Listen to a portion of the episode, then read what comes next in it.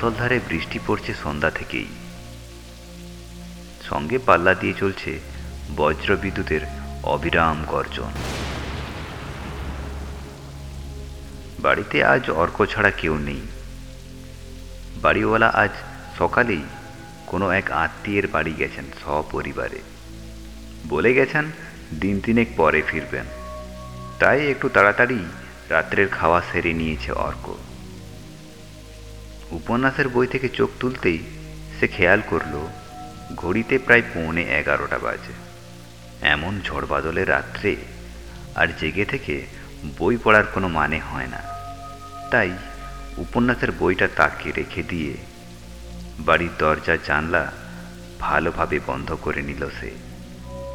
তারপর ঘরের বড় বাতিটা নিভিয়ে দিয়ে বিছানায় শুয়ে পড়ল।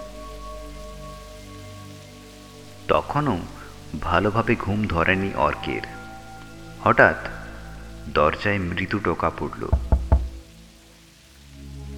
প্রথমে তো বৃষ্টির শব্দের জন্য সেটা তার কানেই গেল না। কিন্তু দ্বিতীয়বারের টোকাটা স্পষ্ট শুনতে পেল সে। কয়েক মুহূর্ত অবাক হয়ে রইল। এত রাত্রে এই বৃষ্টির মধ্যে আবার কে এলো? পরক্ষণেই আবার দরজায় টোকা পড়ল। এবার সে বিছানা ছেড়ে উঠে দাঁড়াল। ঘরের বড় বাতিটা জ্বালিয়ে মনে ভয় ও সংশয় নিয়ে এগিয়ে এলো দরজার কাছে।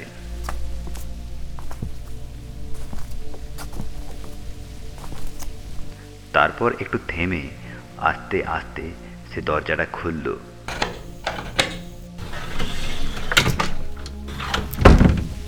অর্ক দেখল এক অচেনা বৃদ্ধ ব্যক্তি। বয়স প্রায় ষাটের মতো হবে। এক মুখ পাকা দাড়ি, পরনে সাদা পাঞ্জাবি। পাঞ্জাবিটা জলে ভিজে কাদা লেগে একেবারে নোংরা হয়ে গেছে। বোধ হয় তিনি কোথাও কাদায় পড়ে গিয়েছিলেন। অর্ককে তার মুখের দিকে তাকিয়ে থাকতে দেখে বৃদ্ধ বললেন, এই রাত্রিরে আশ্রয় দিবে বাপ। খুব অসহায় অবস্থায় পড়ে তোমার কাছে এসেছি। রাতটুক আমায় থাকতে দাও। কাল ভোর হলেই আমি বেড়াই যাব।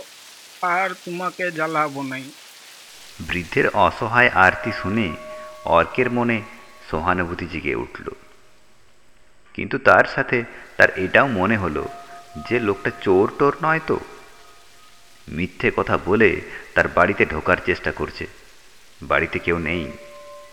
কোনো সমস্যা হলে সে তো কিছু করতেও পারবে না। কিন্তু বৃদ্ধের করুণ মুখের দিকে তাকিয়ে অর্ক আর স্থির থাকতে পারল না। যা হয় হবে। এই ভেবে সে বৃদ্ধকে বাড়ির ভেতরে আসতে বলল। আচ্ছা আপনি ভেতরে আসুন।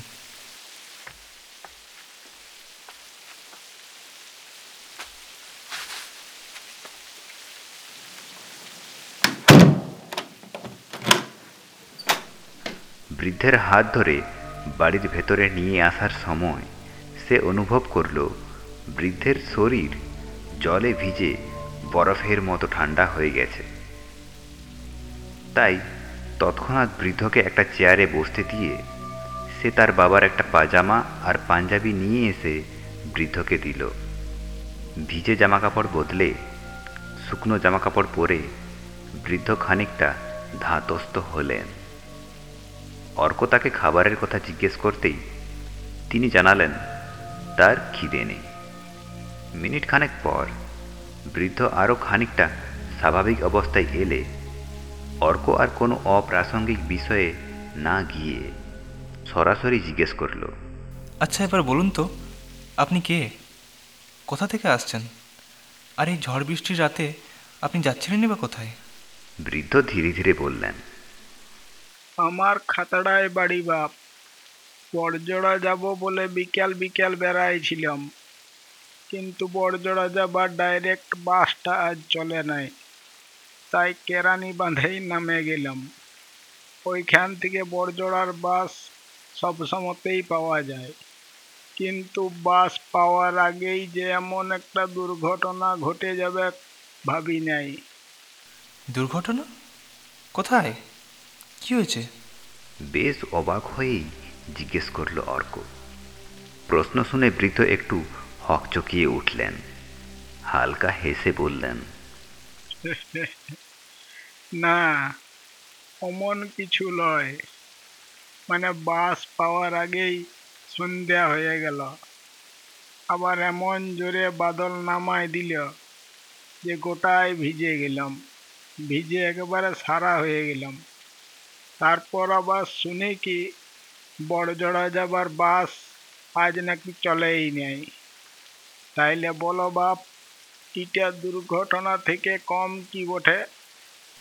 ও আচ্ছা তাই বলুন। দুর্ঘটনা শুনে আমি তো চিন্তায় পড়ে গেছিলাম।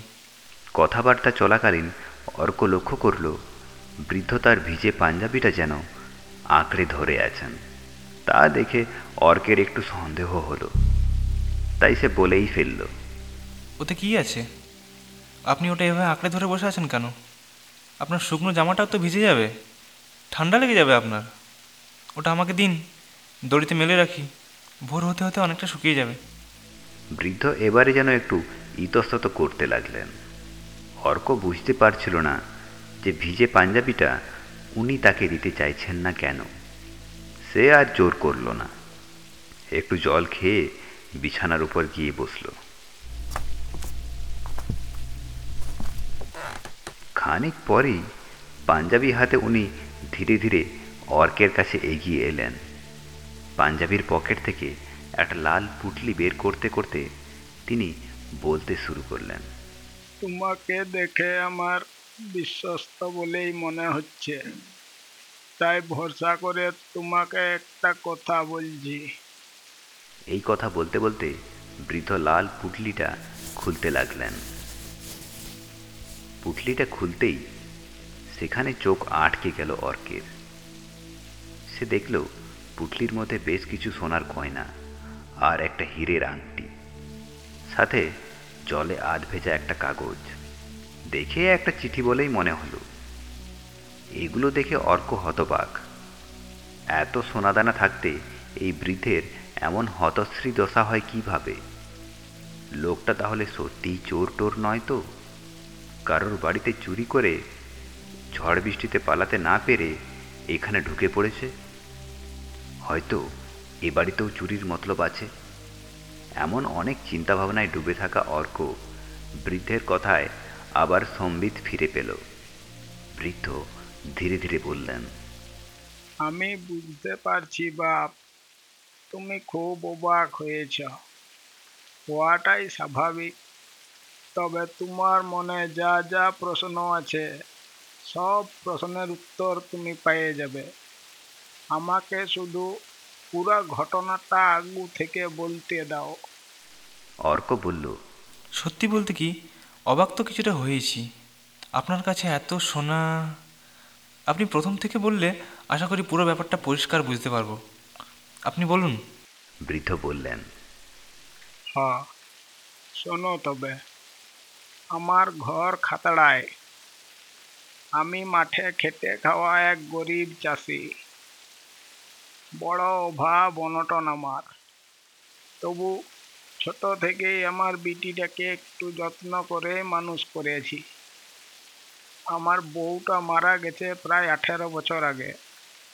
বিটির বয়স তখন মাস চারেক হবে। একলাই কষ্ট করে মানুষ করেছি। মাধ্যমিক তক লেখাপড়াও পড়াইছিলাম। গেল বৈশাখ মাসে বড়জড়ায় একটা ভালো সম্বন্ধ পেলাম। উপস্থাপন্য ঘর। তাই আর সাত পাঁচ না ভেবে ওখানেই বিহা দিয়ে দিলাম। বর্পণটা বেশি চাইল তবু বিটিটার সুখের কথা ভেবেই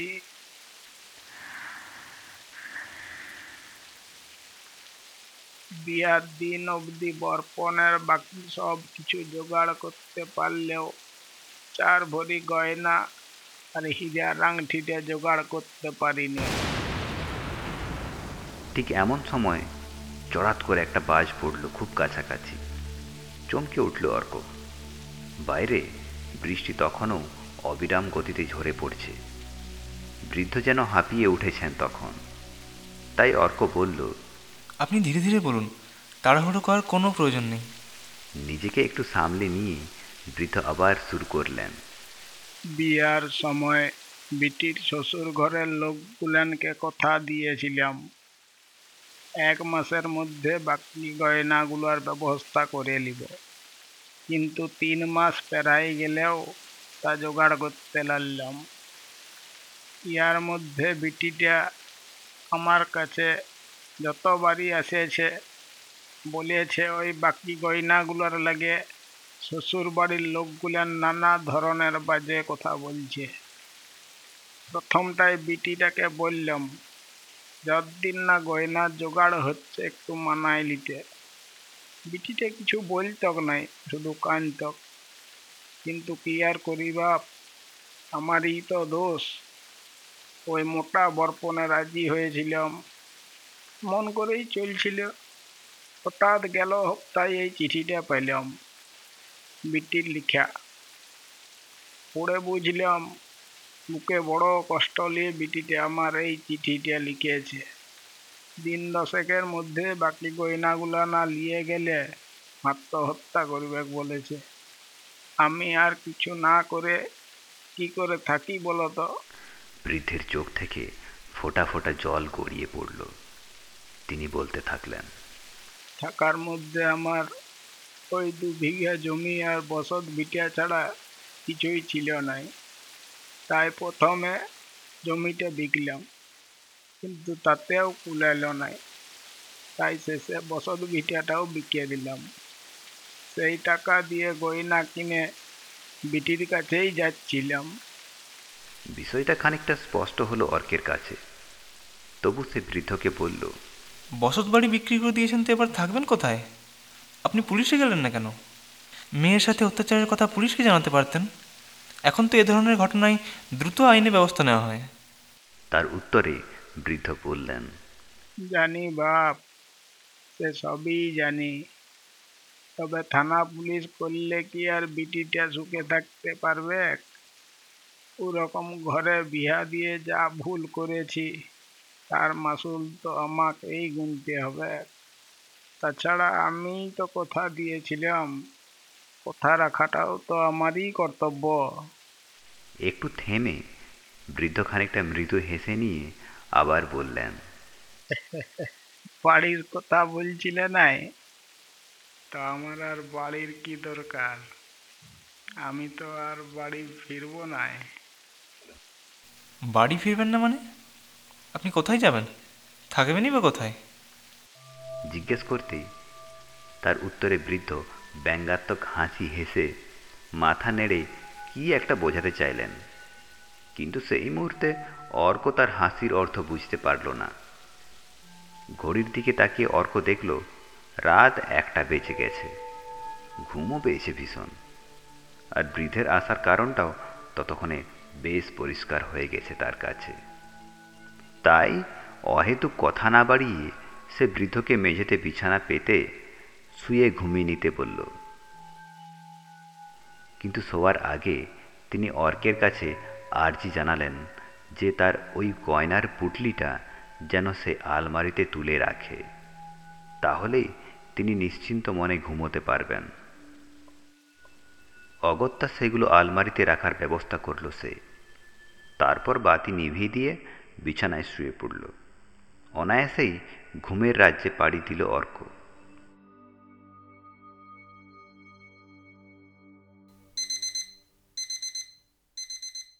পরদিন সকালে যখন ঘুম ভাঙল, অর্ক দেখল বৃদ্ধের বিছানা ফাঁকা। বাড়ির ভেতর আগে ভালো করে দেখে নিল সে। না, কোথাও নেই। তাহলে কি ভোর ভোরেই চলে গেছেন বৃদ্ধ? বাড়ির বাইরেটা একটু খুঁজে দেখবে, ভেবে দরজার কাছে যেতেই। একই দরজার ছিটকিনি তো ভেতর থেকে বন্ধ। দরজা ভেতর থেকে বন্ধ মানে তো লোকটা বাড়ির ভেতরেই থাকার কথা। কিন্তু বাড়িতে সে ছাড়া কেউ নেই। সে চিন্তায় পড়ে গেল। সত্যি কাল রাত্রে কেউ এসেছিল? নাকি স্বপ্ন টপ্ন দেখেছে? তবে ঘরের মেঝেতে পাতা বিছানাটা, মাথা ভারী হয়ে গেল তার। সে আর কিছুই ভাবতে পারছে না। ঘরের জানলাগুলো খুলে দিতেই বৃষ্টি ভেজা সকালের হালকা রোদ আর মৃদুমন্দ ঠান্ডা বাতাস ঘরে ঢুকল। জানলার কাছে দাঁড়িয়ে অর্ক ভাবল যাককে আপদ বিদায় হয়েছে। যত ফালতু ঝামেলা, স্বপ্ন হোক আর বাস্তব, লোকটা তো আর নেই। কিছুক্ষণের মধ্যে সে গতরাত্রের আগন্তুকের কথাটা মাথা থেকে ঝেড়ে ফেলল। আলমারিতে রাখা গয়নার পুটলিটার কথাও তার মনে পড়ল না।